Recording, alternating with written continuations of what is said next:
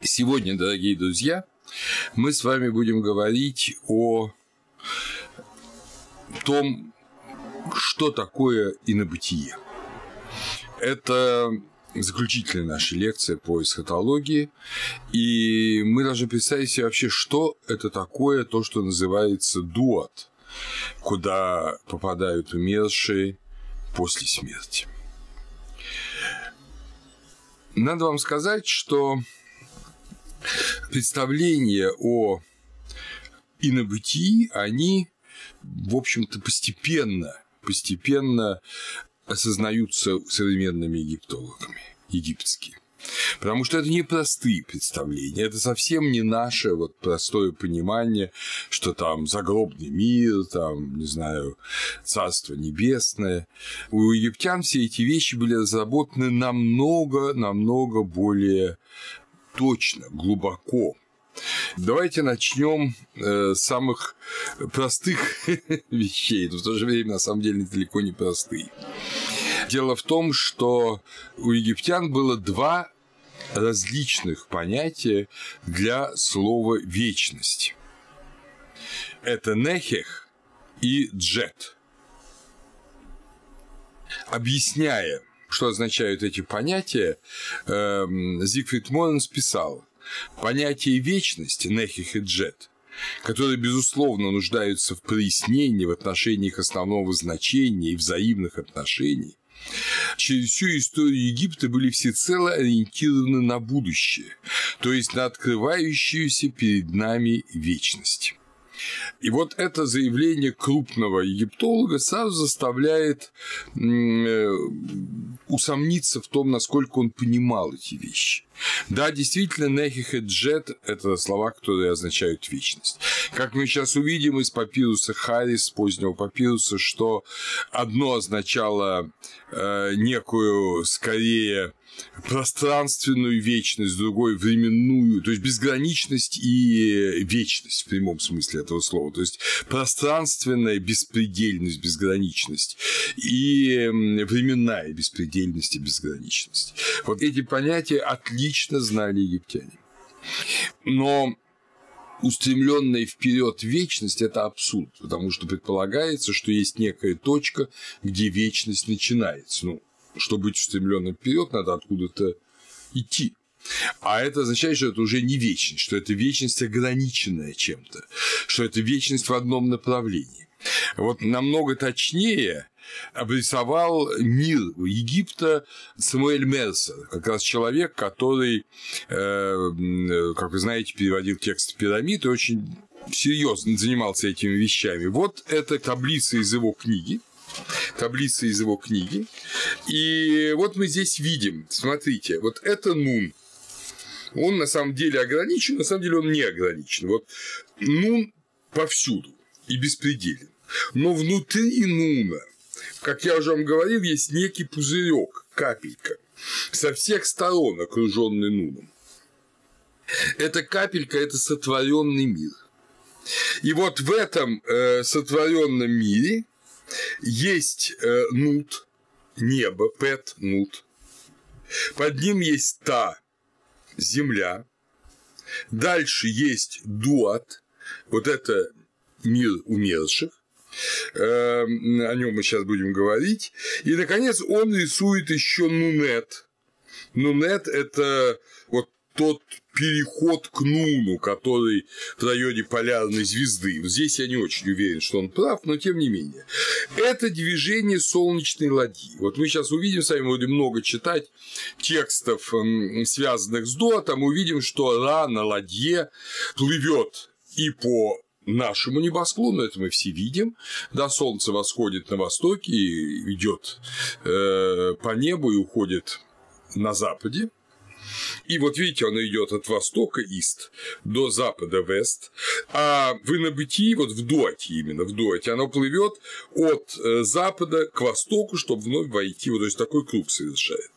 В этом смысле и Аристотель, и Птолемей, да, вот эта геоцентрическая система мира, она бы нашла вот здесь бы какое-то понимание. Но обратите внимание, здесь не Земля как шар, не Земля как небесное тело, а Земля и инобытие, вот мир мертвых, они внутри вот этого движения ладьи. Но все это вместе, вместе с Востоком, Западом, Севером и Югом, Саус и, э, и Нос, да, Севером и Югом, все это вместе взятое только внутри Нуна.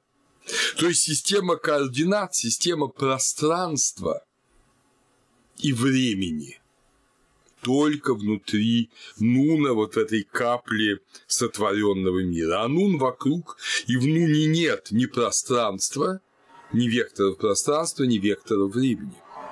Вот это очень важно нам понять. Вот это, и вот эта э, солнечная ладья, видите, здесь э, Мен Джет и Мескет. Вот Мескет – это ночная ладья, Мен Джет – это или Манджет – это э, дневная ладья Солнца. Вот, э, собственно говоря, вот это представление. Зачем оно? Почему такое сложное представление? Сейчас мы все это поймем. Интересно, что царь верхнего мира говорит о Тоте, один текст. Нисут, царь верхнего мира, повелитель Нехих, царь нижнего мира Бити, повелитель Джет. Повелитель Джет.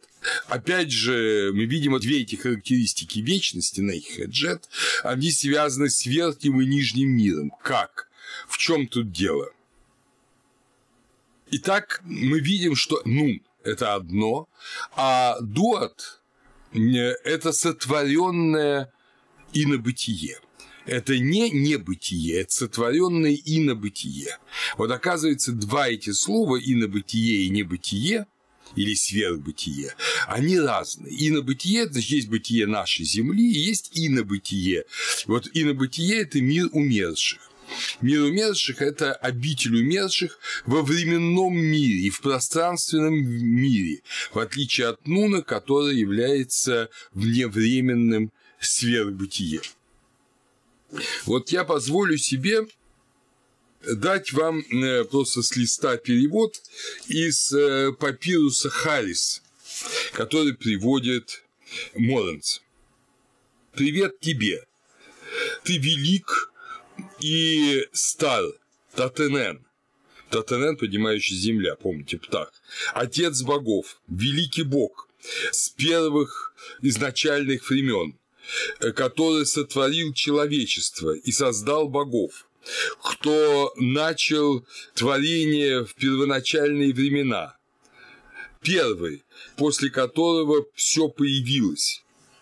Ты, который создал небо, как нечто созданное из твоего сердца, который воздвиг его благодаря тому, что Шу поддержал его, который основал землю, которую ты сам сотворил, которая была окружена Нуном, и море, и иной мир. Ты створил и море, и иной мир, который был сотворен для умерших, чтобы побудило Ра путешествовать, чтобы оживить его, владыку вечности, вот здесь вечности Нехех, и владыку безграничности Джет, владыку жизни Ра, который дает дыхание и дает воздух каждому носу, который своей пищей поддерживает все человечество, которому подчинена и долгота жизни человека, долгота жизни всего, и ограничение времени, и развитие, все это подчинено ему, который э, знает и произносит все жизни, то есть жизнь каждого человека, который создает то, что необходимо для приношений богам.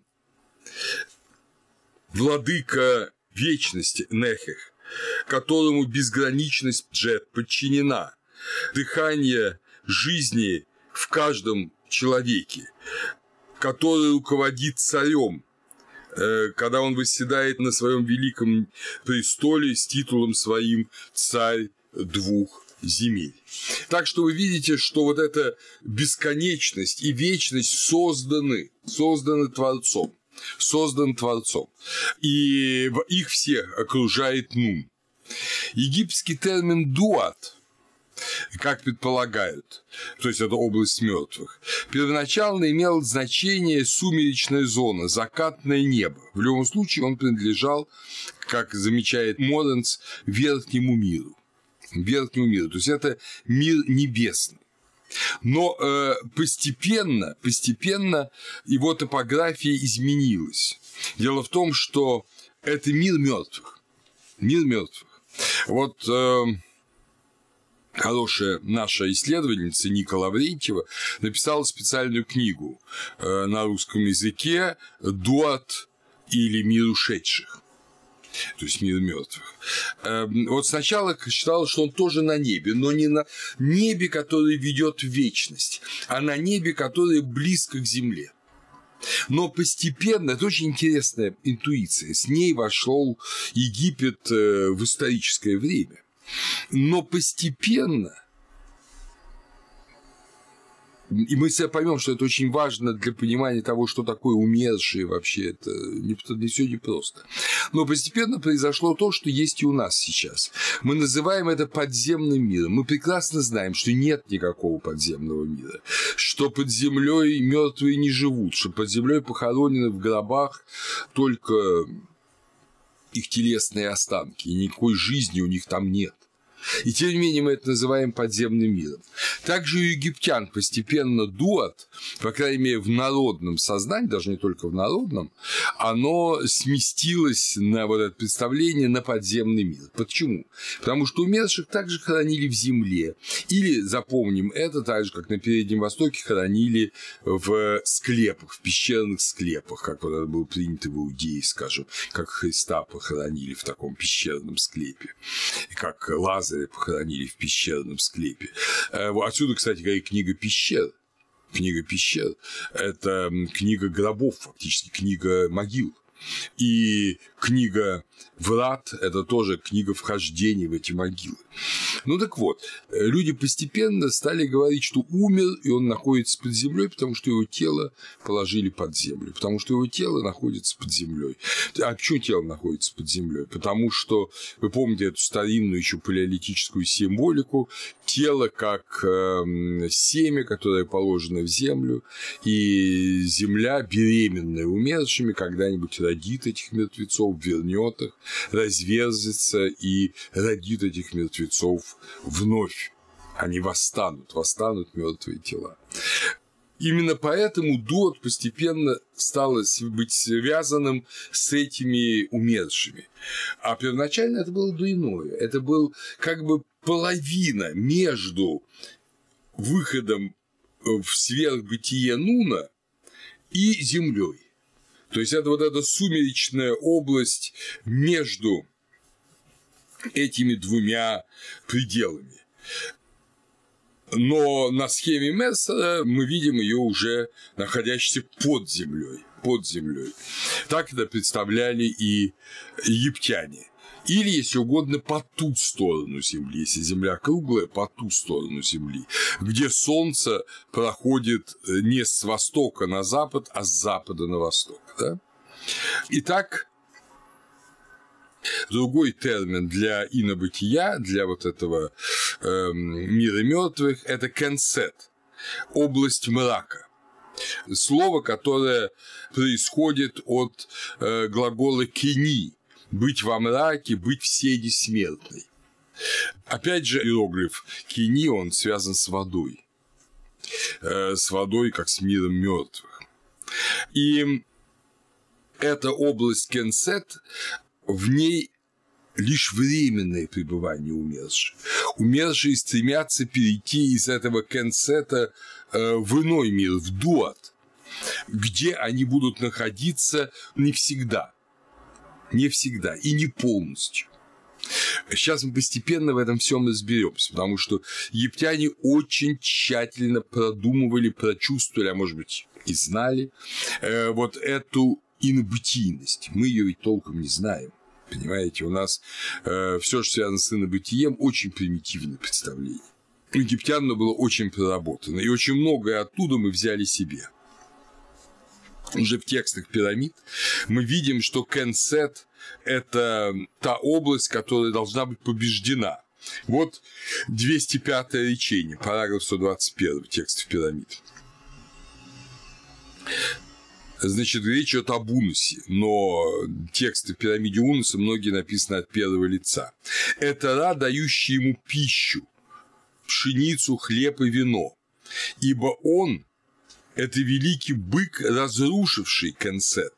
Поскольку я восседаю перед пятью видами пищи в палатах, три вида пищи на небе, ура, и два на земле с двумя девятирицами. Вот, э, значит, великий бык Ра разрушил Кенсет. В другом речении, тоже из гробницы Унуса, 210 речение текста пирамид, «Проснись, поднимись от ход, восстаньте спящие, поднимитесь, обитатели Кенсет, которые предстоят большой белой цапле, которые пришли из полей своих. Они предстоят в Эпавету, который пришел от зарослей Тамариска. Вепавет, э, Вепуат, да, это одно из названий Анубиса. То есть, э, вот этот есть мир мертвых, когда попадают мертвые, но они из него должны выйти, они должны из него подняться. Кладбище Мемфиса э, в Гизе называлось Раса Тау, уста пещер. Раса Тау. Пещера – это, естественно, те самые гробницы. И оно находилось под покровительством Сокара. Сокар – это э, Сокар Птах Осирис – это вот э, образ э, Осириса и Творца Птаха э, как владыки э, некрополя, как владыки мира мертвых. Там был вход в инобытие. То есть э, любая гробница – это вход в мир мертвых потому что там находятся мертвые. Были ритуалы и праздники.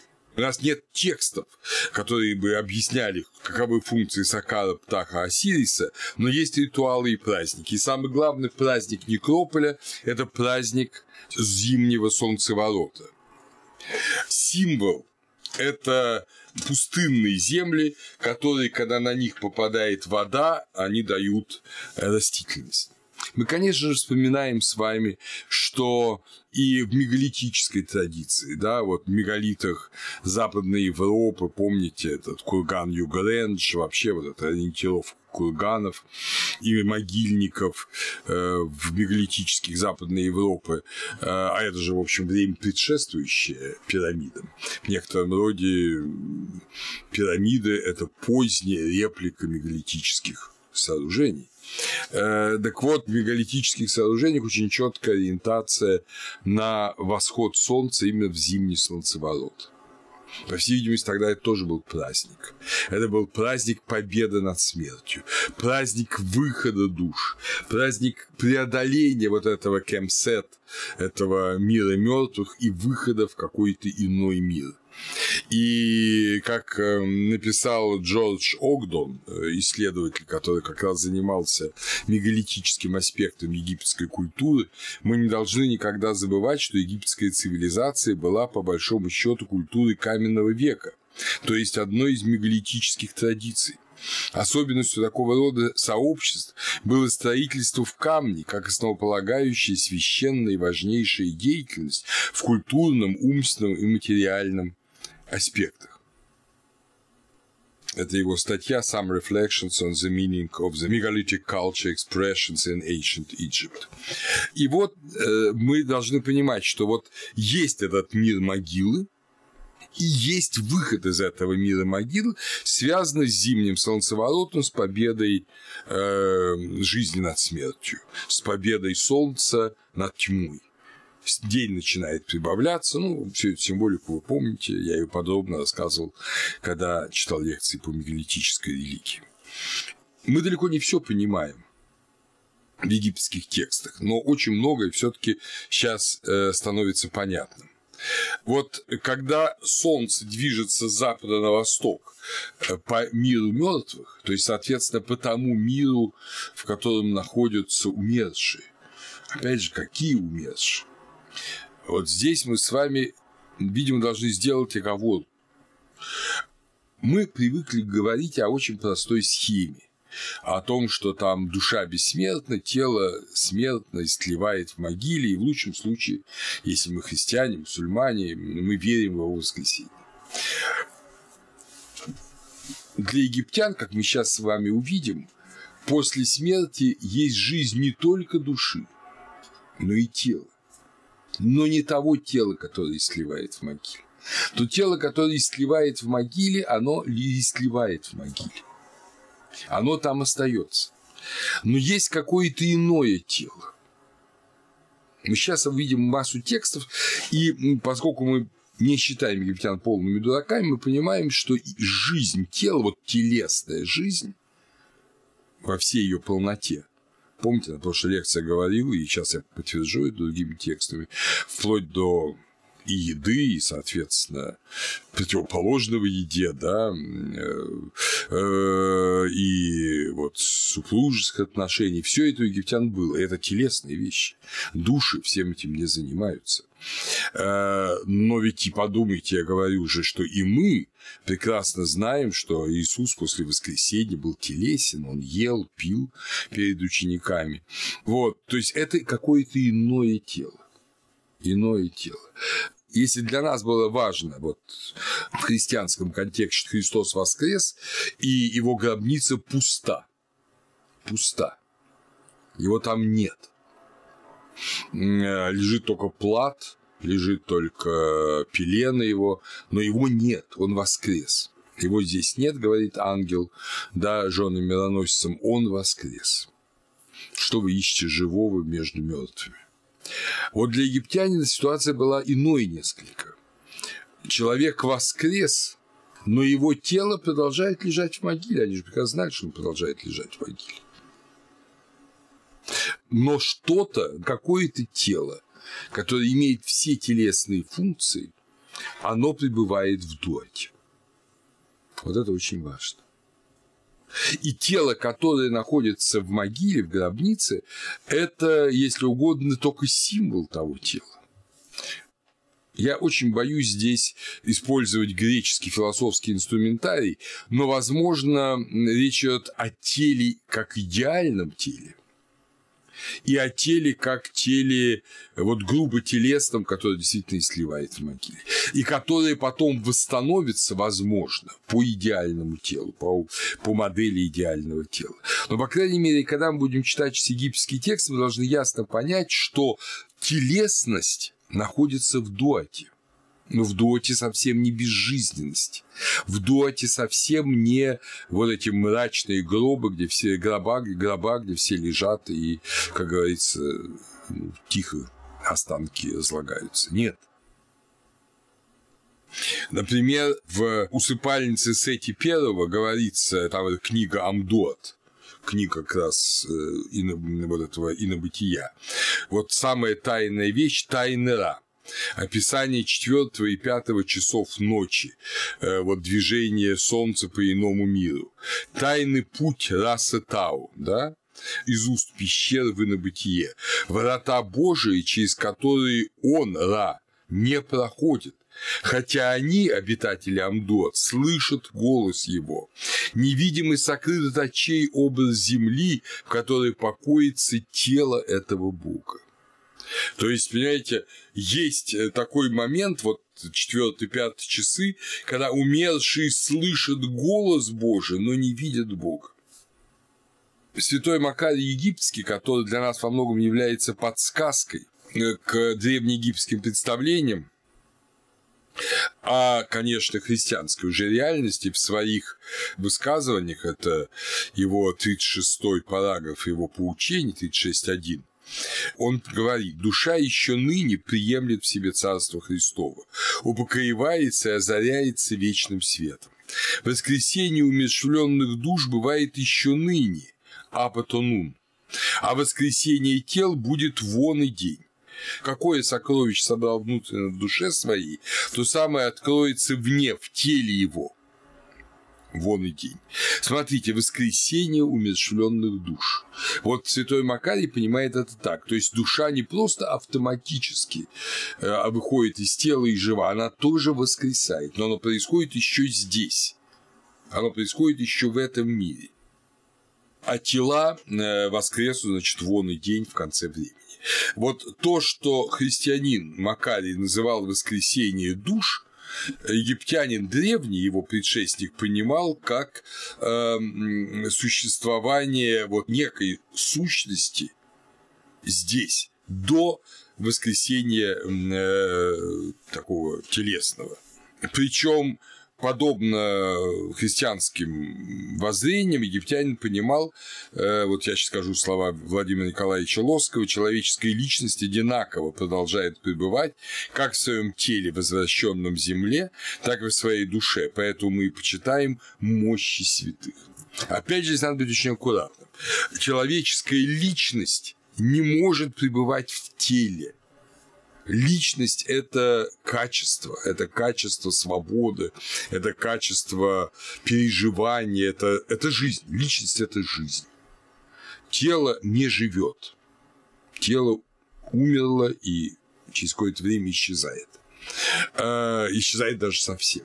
Поэтому сказать, что личный человек живет вот просто в этом физическом теле, это, видимо, неверно, хотя очень хочется так сказать, это, видимо, неверно это тело, его частицы, не, они потом восстановятся при воскресенье. Но для нас очень важно понять, дорогие друзья, что есть некое другое тело, которое разделяется с тем телом, которое ложится в гроб, скажем, в виде мумии, и которое действительно продолжает быть личностью вместе с душой. Вместе с душой. Душа одно, а тело другое. Ра, опять же вернемся к Египту, Ра имеет власть над Дотом. Великий Бог правит вами умершими. Э, ну, вами, там умершее слово не употребляется. Великий Бог правит вами. Ра в Доте так и зовется Дати. Дати. То есть э, дуатный, как мы бы перевели. Тот, кто связан вот с инобытием, тот, кто в инобытии. Это книга Врат 2.103. Дати – это раз, спустившийся в дуат. И вот теперь мы читаем первый текст из книги Врат. Дати обращается к тем, кто позади Осириса, тем, кто спит в изнеможении. «О боги!» Видите, к умершим обращается как к богам. «О боги, которые в Дуате, которые за владыкой Запада, то есть Осириса, которые лежат на боку своем, опять же, видите, древний образ захоронения, которые спят на возглавиях своих, это уже египетский образ захоронения. Воздвигните плоть вашу, отряхните кости ваши, соберите члены ваши, соедините части тел ваших, да будет сладкое дыхание в ноздрях ваших, дабы могли вы видеть свет ими. Сбросьте пелены ваши, да будут светлы ваши глаза божественные, дабы могли вы видеть свет ими. Восстаньте из ветких одеяний ваших, получите земли ваши близ полей владыки жертвоприношений. Земли полей ваших принадлежат вам, вы упокоены мной, Хатеп. Земля – это госпожа, владычица приношений. Как вы видите, обращение рак умершим Восстаньте, воскресните, соберите вашу плоть. Ваши тела должны быть целостны. У вас есть ваша земля, ваши поля. Работайте на них для того, чтобы есть и пить. Потом мы это увидим. То есть в дуате есть жизнь. Да, там есть вот это же состояние смерти, но есть и состояние воздвижения плоти, состояние анастасиса. Оно происходит в доте. Это книга Врат 2, 68-73. Вот другое место. Праведные, облеченные в праведность. Те, кто творили правду, Маат, когда жили на земле, которые воинствовали от имени богов своих, их призывают на столб земли в палаты Осириса.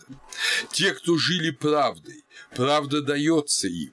Они пред великим Богом, уничтожающим злодеев или злодейство, одно и то же слово.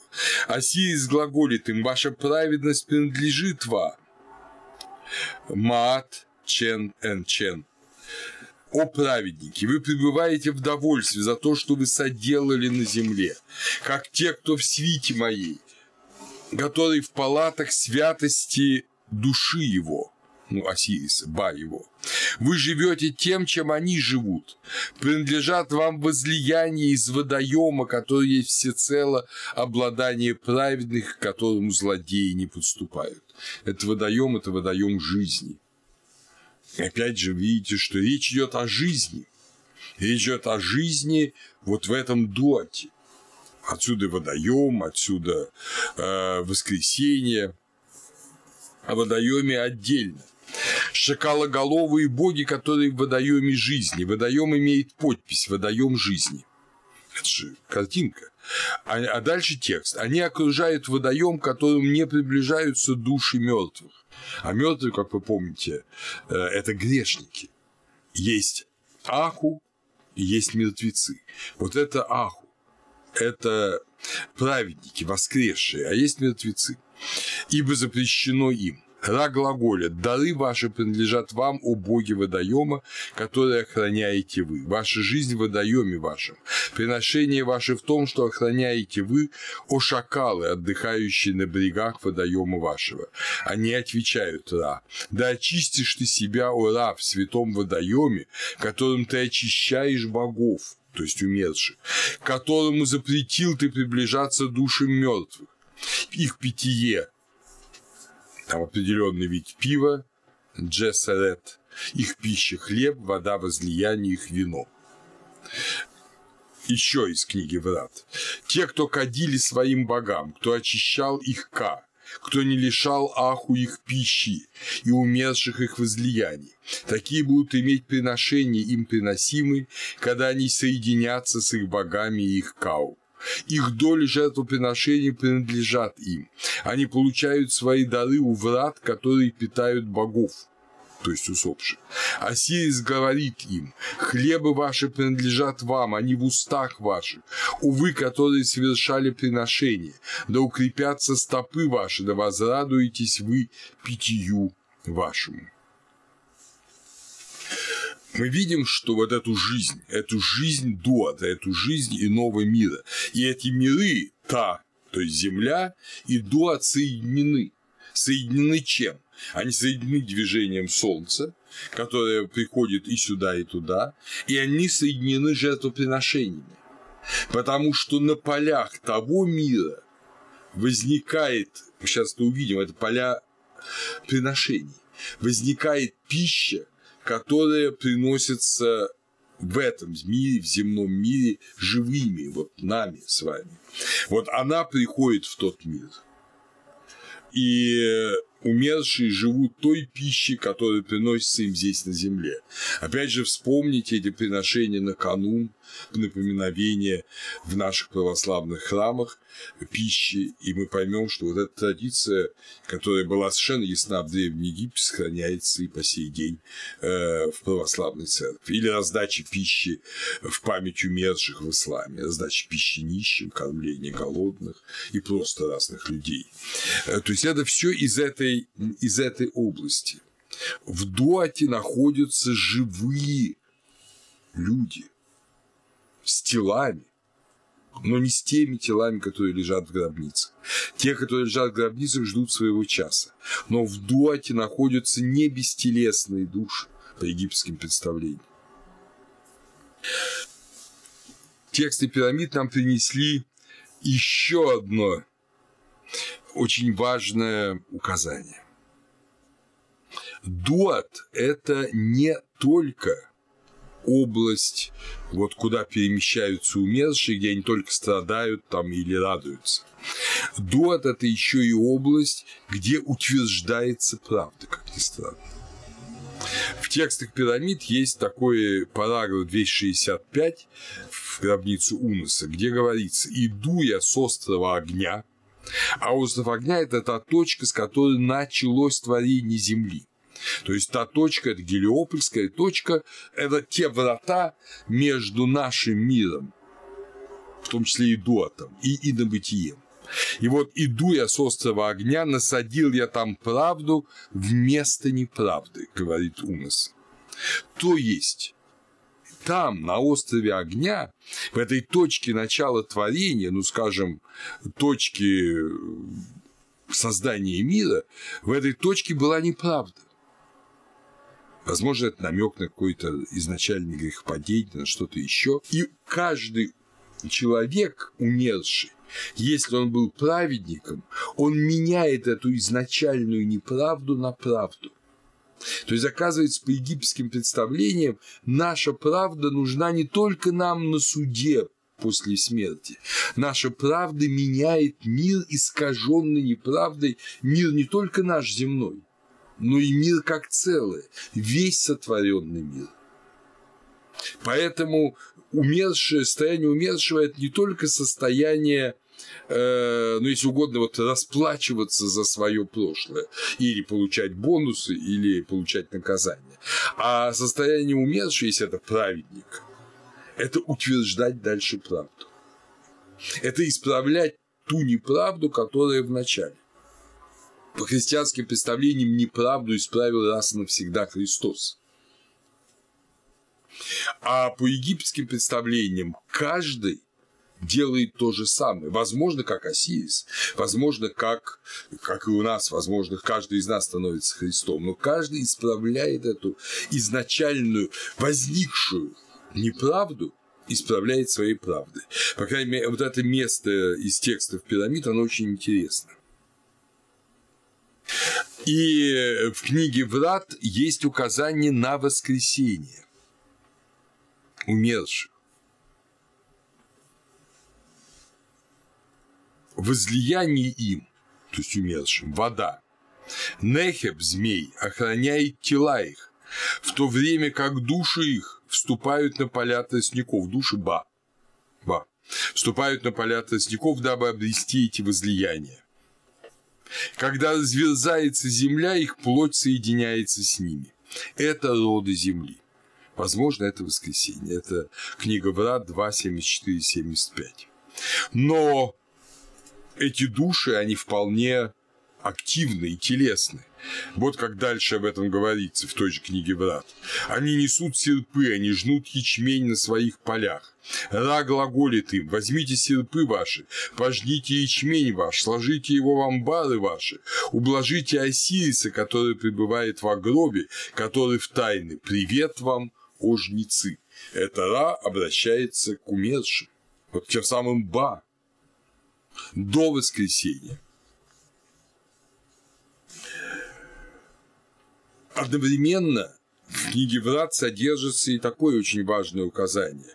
Приношение умершим им, приношение им, э, совершаемые на земле, это видение света в доте. Одна из особенностей мертвых вот, это то, что они не видят, не дышат, не слышат, это мы все понимаем но они и видят, и дышат, и слышат, если они жили праведной жизнью, если им приносится приношение на земле. Приношение на земле – это свет. Свет Ра открывается им. В заупокойных текстах, вот поздних, книги Амдуат, книги Брат, книги Пещер и иных, говорится о том, что в своем путешествии по ночному, вот этому по подземному миру, скажем так, или по дуату, что вернее, Ра не просто изливает свет, его лучи возрождают и восставляют от смерти мертвого Осириса и с ним каждого умершего.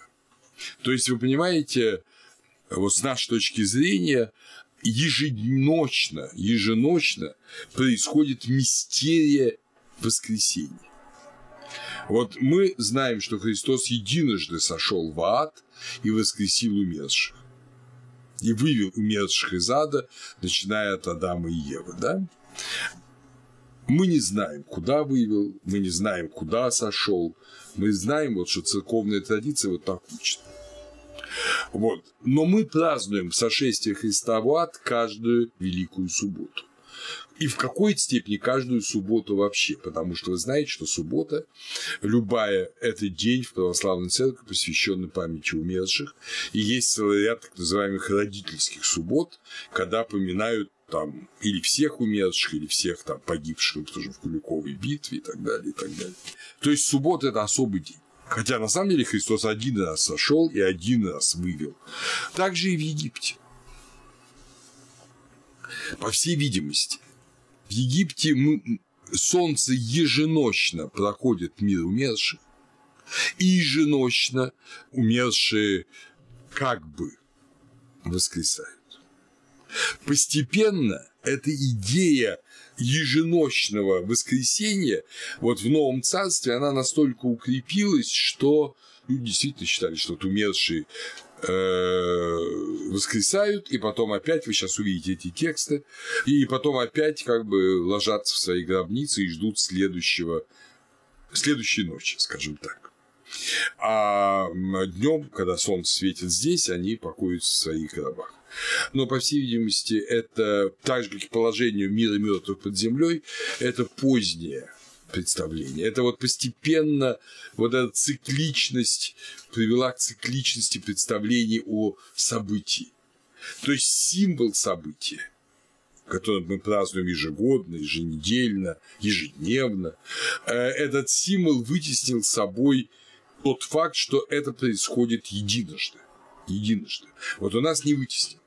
Мы понимаем, что еженедельное воскресенье, ежесубботнее поминовение – это э, лишь символы, лишь образы. Но опять же, даже мы понимаем, что эти образы в какой-то степени наполнены содержанием. Это сущностные образы. Вот еще в большей степени то же самое, самое можно сказать и у египтянах. Они первоначально считали, что область умерших – это область некого ожидания будущего воскресения. И она находится в этом сумеречном мире между небом и землей, да? А постепенно они ее перенесли в мир мертвых и стали видеть, что каждодневно происходит это воскресенье. То есть, ну, опять же, мы не знаем одного, в какой степени что представлял себе народ, что представляли себе знающие люди, священники, культурные богословы. Мы до конца этого не знаем. Ведь у нас отрывочный текст. Но вернемся, однако, к египетским текстам. Вот в текстах саркофагов, в текстах ковчегов, я уже, по-моему, об этом говорил, есть 136-е речение. Оно называется «Соединение абет», соединение с семьей в доте. Вот оно все посвящено этому соединению с семьей в доте. Какое соединение с семьей в доте, именно в доте, если э, люди там просто мертвые? Понятно, что люди там живые. Вот там, в этом инобытии, они живые. Дуат – это прекрасный мир, в котором прекрасно живут живые, ожидая чего-то дальнейшего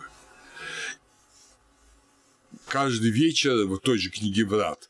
«Привет тебе, Ора! Мы отворяем дуа для тебя. Мы показываем тебе путь сени смертной, вот той самой, дабы возвеселился ты, Ора, таинством, творимым тобой». А таинство – это вот воскресенье умерших. «Мы ведем тебя, о великий, пребывающий на небесах».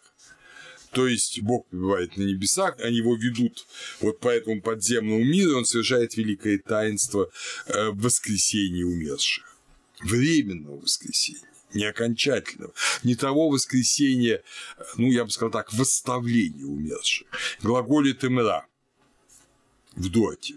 «Отворите гробницы ваши, достигло сияние света моего тьмы вашей, обрел я вас в скорби, и двери гробниц ваших затворенными, дал я воздух на сам вашим, дал я вам изобилие во всем, Ликует Ра, когда проходит он землю, когда сходит он в Дуат.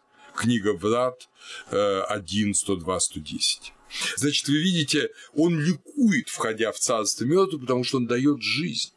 Дает жизнь. И умерший говорит, прими меня, ладья Дота. Вот это самое Мешкет, ладья Мешкет.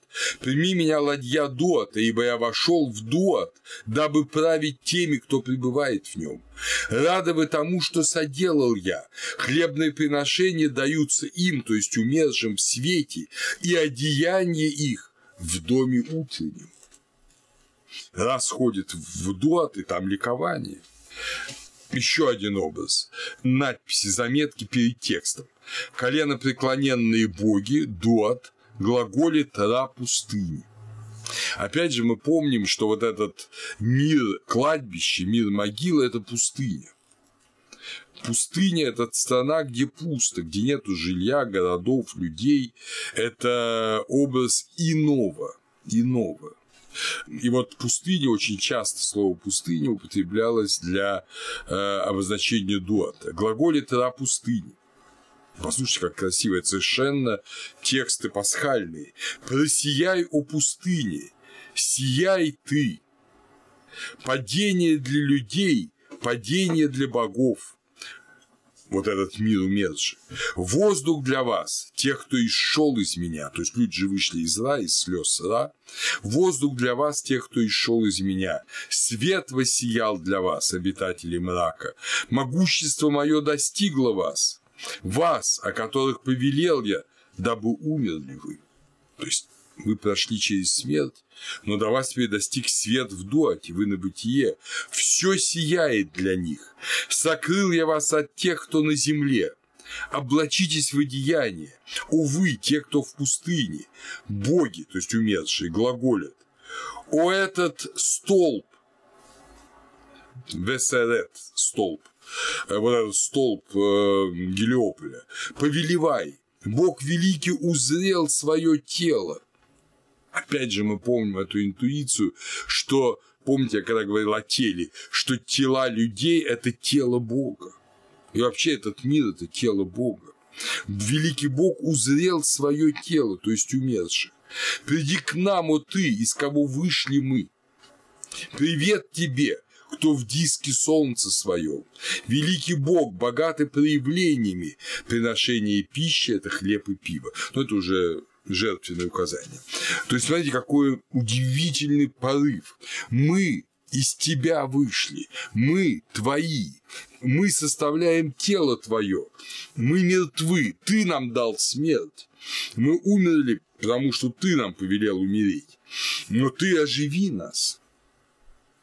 Это самые почти первые речения книги Врат, первая часть 7-9.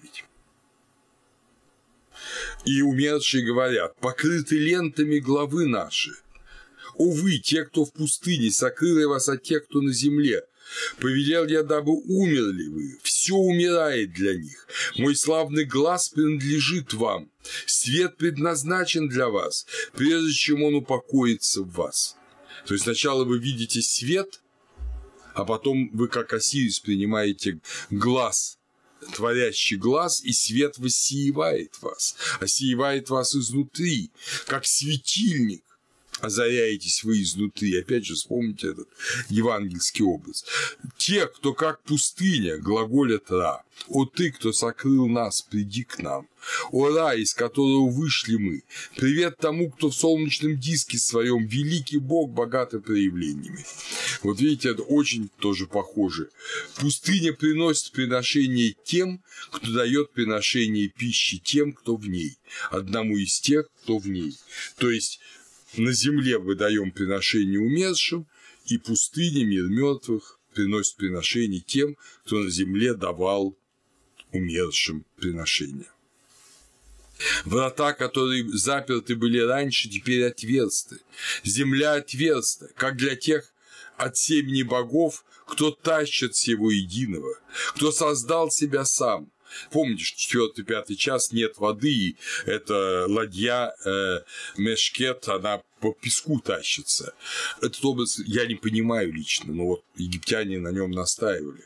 Кто создал себя сам, даются им дары в дуате в прекрасном Западе.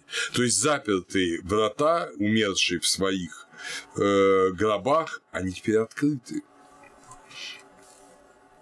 имя змея страж пустыни. Он у дверей своих, он отверзает их для ра. Премудрость сия глаголит стражу пустыни.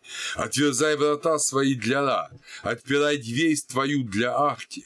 Потаенная палата пребывает во тьме, доколе не начнется начало этого Бога. Затем затворятся двери эти, когда Бог этот выйдет ими. Тогда вас плачут те, кто во гробах своих, ибо услышите не ляск затворяемых врат. То есть, видите, представление – это книга врат 1, 24, 27, что вот Бог прошел, все радуются, все ликуют, но потом он уходит, врата затворяются и опять ждут нового прихода солнца в иной мир. Когда ладьяра уходит из дуата, они плачут ара, они рыдают о великом Боге. После того, как он проходит, тьмя покрывает их, и гроба их закрываются перед ними. Книга Врат 1, 134, 135. Таким образом, для умершего дуат – это вот это по египетским представлениям это повторение вот, воскресения и опять умирание. Ежедневно. Или же это позднее напластование, а первоначально мы не знаем, вот в текстах э, пирамид нет этого э, и в текстах саркофагов, кстати, нет этого умирания и воскресения. Э, ежедневного. Это поздняя реальность. По всей видимости, это поздняя реальность, это напластование на вот это раннее представление о постоянном пребывании в этом небесном, в этом промежуточном мире, мире, э, да, сумерек, ноктюрна, мире сумерек вот э, умерших после их смерти на земле. Да, их касаются лучи солнца, да, они живы, да, они радуются, но они еще не вполне преодолели вот свое состояние смерти. Они там в состоянии блаженства, но еще не до конца. В позднем тексте из храма Этфу 1.37.46 написано «Дуат был создан глубоко, Шемедж, глубоко для Осириса. То есть уже видят подземное пребывание Дуата, оно утвердилось. Семедж глубоко для Осириса. Так же, как небеса были вознесены высоко для его Ба. То есть душа на небе. Тело под землей, душа на небе. Земля же, вот наша земля, была сотворена для его образа Шем, то есть для его статуй, для его храмов, не для людей, Люди есть на земле, но для людей созданы дуат и небо для их ба, и земля для их пребывания здесь и поклонения Осирису. Шем. Вот так вот э, в позднем Египте понимали э, структуру. Дуат глубоко, небеса высоко, земля между ними, как место жизни и поклонения богам. Но это временное явление.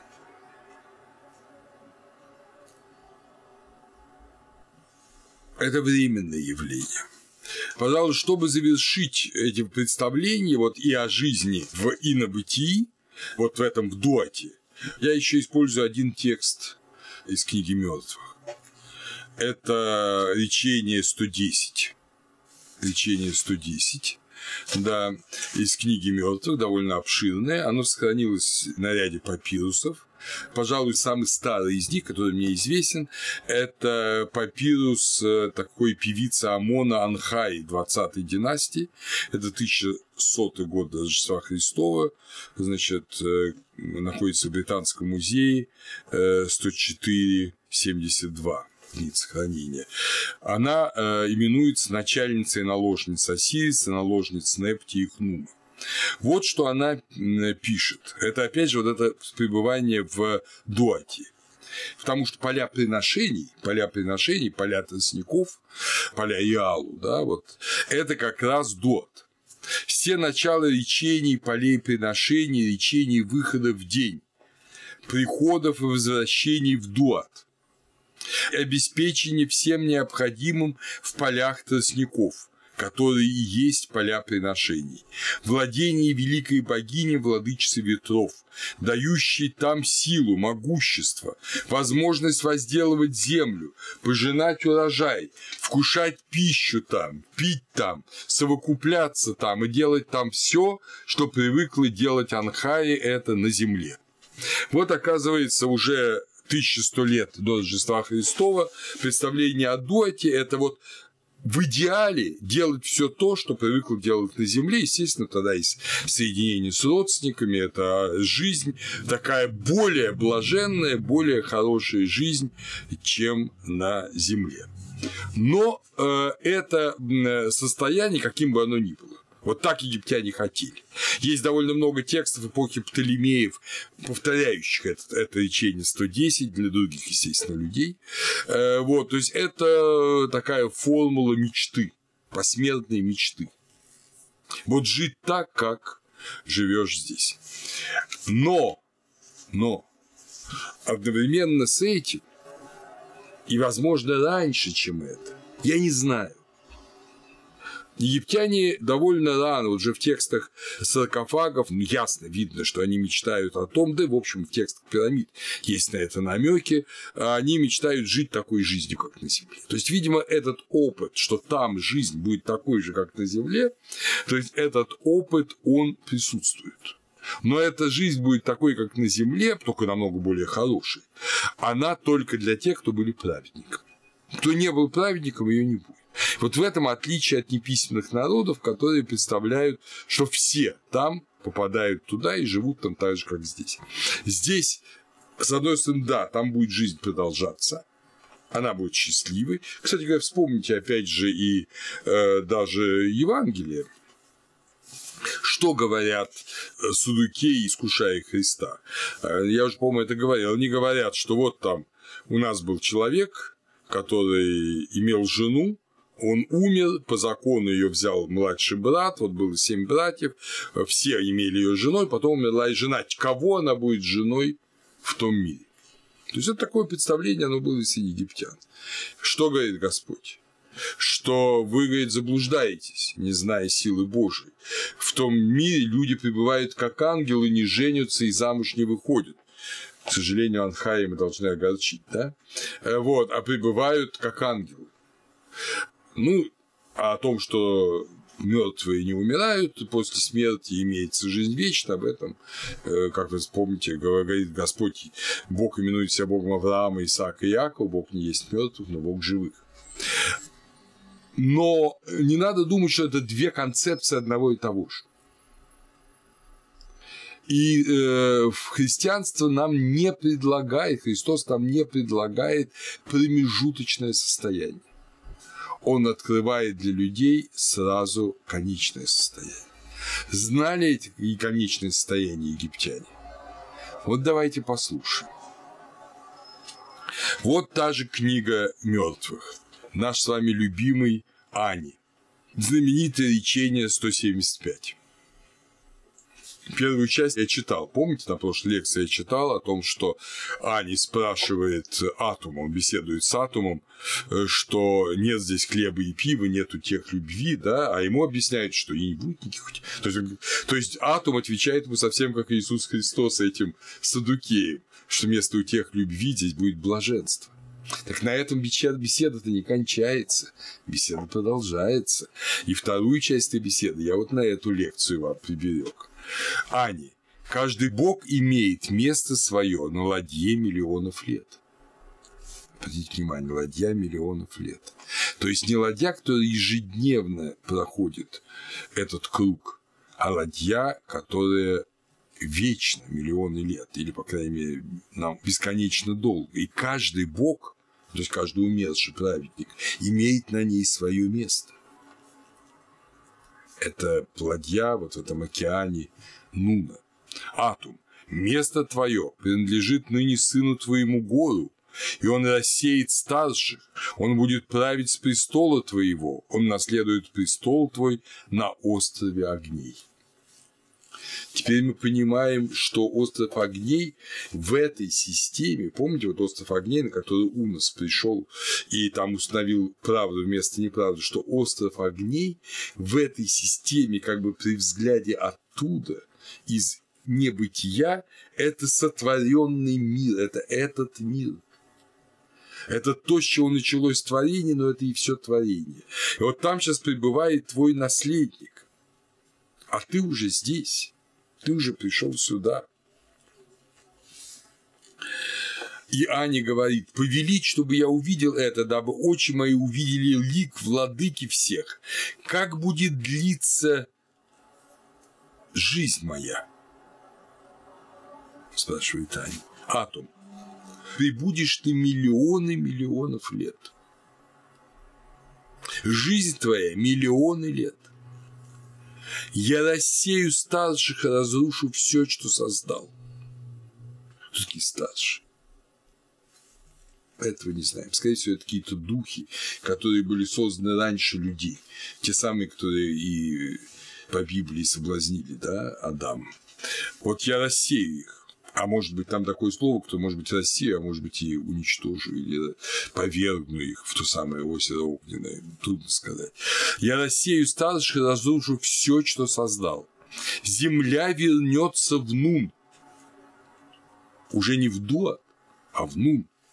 В бурный поток, как это было в начале. Но я прибуду с Осирисом. Это очень важная оговорка. Осирис – это каждый из умерших. Осирис, да, Осирис Пепи, Осирис Ани. Вот я прибуду с Осирисом. То есть я уничтожу весь мир, но я, Атум, прибуду вместе с Осирисом, и поэтому в Осирисе вы все прибудете. Мир будет разрушен, но вы прибудете. Преображу я себя в нечто иное, в змея, которого не знают люди и не видят боги. Как прекрасно то, что я соделаю для Осириса, лучше, чем для всех богов. Это он говорит об Осирисе и о каждом умершем, естественно. Дам я ему пустыню, а его сын Гор наследует ему и воссядет на престоле его на острове огня. Вы понимаете, это другое видение, мои дорогие. Это уже не дуатанум, что я выведу тебя вы на бытие, а на престоле огня, то есть в этом тварном мире, будет твой сын. Это не то, что я уничтожу этот мир, и ничего не будет. Этот мир будет, на нем будет твой сын, а ты будешь в инобытии. Этому сыну Ани писал поучение, которое до нас дошло. «Соделаю я то, что принадлежит месту его на ладье миллионов лет, могуч гор на престоле своем, дабы обрести принадлежащее ему». Ани. Но шествует Басета, далее всех иных богов. Понимаете, Сет убийца. Он убил Осириса, вдруг он убьет меня атум. Я сделаю так, чтобы была ограничена ба его на ладье, чтобы тело Бога находилось в страхе, тело Сета, чтобы оно находилось в страхе, чтобы он знал свое место, грубо говоря. Ани, о отец мой Осирис, соделай для меня то, что отец твой раз соделал для тебя. Дабы был я долголетен на земле, чтобы укреплен был прочно престол мой, чтобы наследник мой пребывал в добром здравии, чтобы долго сохранялась гробница моя, и чтобы оставались в земле эти слуги мои, это жицы, кто совершает злоупокойные приношения, да будут поражены враги мои, да будет скорпион на костях их. Ну, не очень осуждайте Ани. Вспомните, как царь Давид просил о наказании его врагов в своих псалмах. Это вообще такое ветхозаветное представление. Ибо я сын твой, о отец мой Ра, соделай для меня это ради жизни моей, благополучия и здравия. Обращение к царю, да будет он жив, благополучен и здрав. А сейчас Аня это к себе обращает. Ибо город твердо воцарился на престоле своем, и дай мне в жизни моей достичь блаженства. Имху блаженство. Это в жизни не этой земной, это уже в вечной жизни. Это, разумеется, и воскресенье. Это воскресенье. Это воскресенье, помните, это многократно цитированный текст, это 30 речение тоже книги мертвых, но и это также, э, это также и многократно высеченный вообще текст повсюду в Новом Царстве. Да будут даны тебе очи, дабы видеть, уши, дабы слушать речи, уста, чтобы глаголать, ноги ходить, да смогут двигаться руки твои и пальцы твои, и да упрочится плоть твоя. Да будут части тела твоего в довольстве, и да радуют тебя все уды твои. Да рассмотришь ты со вниманием плоть свою, и найдешь ее целой и здравой, ни в чем не имеющей изъяна. Да будет с тобой истинное сердце твое, то сердце, какое имел ты прежде. Это вот 30 речение, которое связано с сердцем. Но сердце – это, естественно, местилище всего. Это местилище воли и права, и неправа, и добра, и зла. И вот это речение говорит о том, что воскресенье-то будет. Будет что воссядет Ани и любой другой на своем престоле, на престоле Осириса, он воскреснет. Это будет не только душа, он воскреснет. Наступит нечто после дуата. Наступит вот это пребывание в нуне, вечное пребывание в нуне не какой-то бестелесной сущности, но человека, воскресшего всецело, с руками, ногами, глазами и всем прочим. И в этом смысле конечно, очень важны речения, которые мы уже с вами тоже читали. Э, это речение текстов саркофагов, очень древний, 11-12 династии, это 1130-1131 речение. Вот э, я позволю себе процитировать кусочек. Я владею жизнью, потому что я ее господин, и мой жезл не отнимется из руки моей. Пройдет миллионы миллионов лет между мной и тем утомленным, то есть Осирисом, сыном Геба. Я воссяду с ним на одном престоле, и холмы превратятся в э, поселения, и поселения превратятся в холмы, поселения разрушат поселение. Вот такие таинственные слова – это, значит, конец третьего тысячелетия. Ожидание того, что, видите, те же миллионы миллионов лет. То есть пройдут миллионы миллионов лет – протечет вот эта жизнь и земная, и всего сотворенного мира, и земли, и дуата. Все это исчезнет и не исчезнет.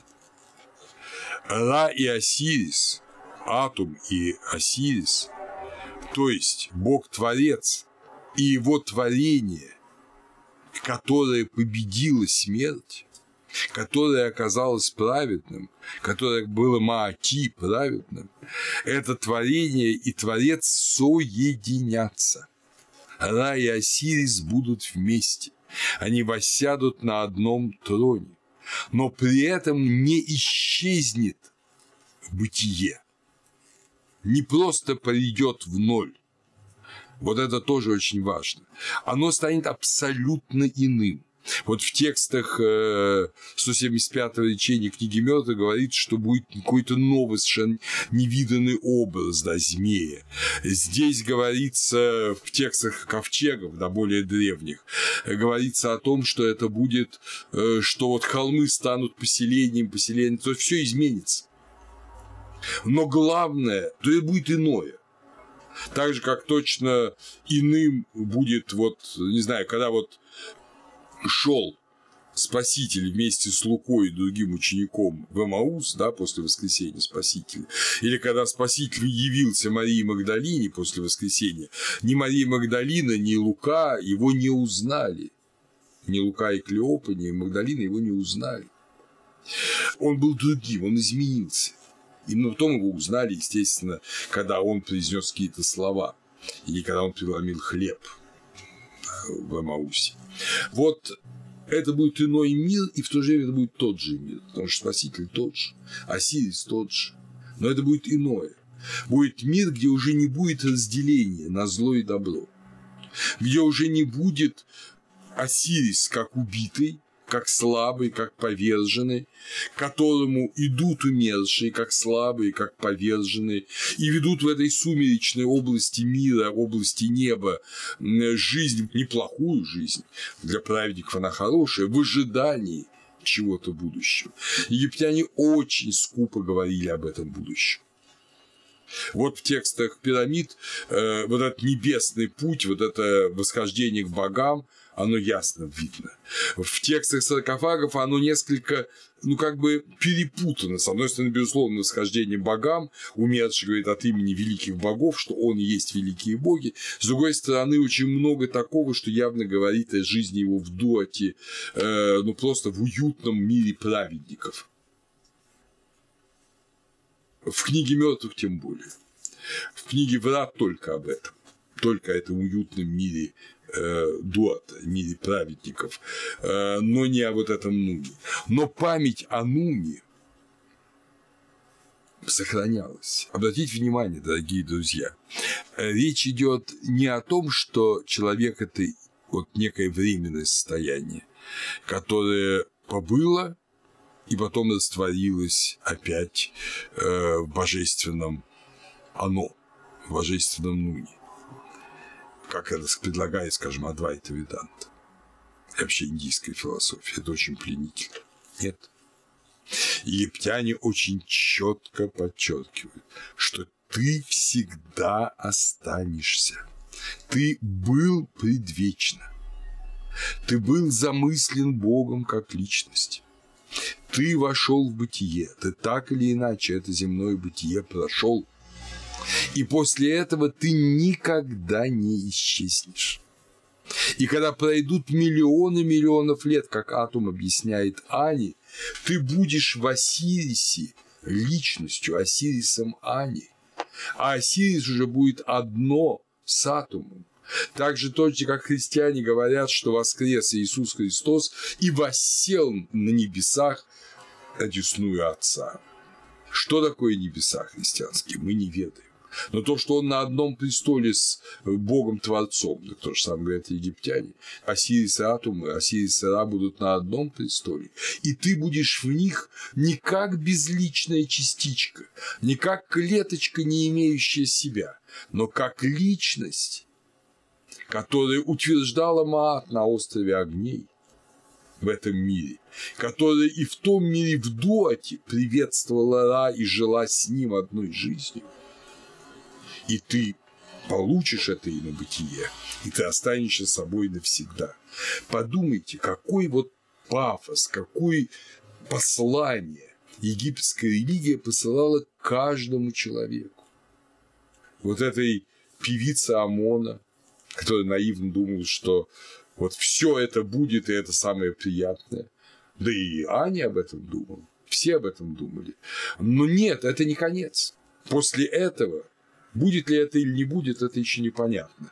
Я даровал тебе блаженство вместо всего этого, говорит более мудрому Ани Атум. Но после этого будет еще божественная вечность. Именно для твоей личности, именно для тебя. И поэтому здесь, на земле, каждый человек, я думаю, в Египте, ощущал себя не каким-нибудь там жалким рабом, жалким слугой, он, да, выполнял разные функции. Кто-то был, конечно, и рабом, кто-то был и простым земледельцем, кто-то был чиновником, кто-то был вельможей, кто-то был царем, но каждый понимал, что он обречен вечности.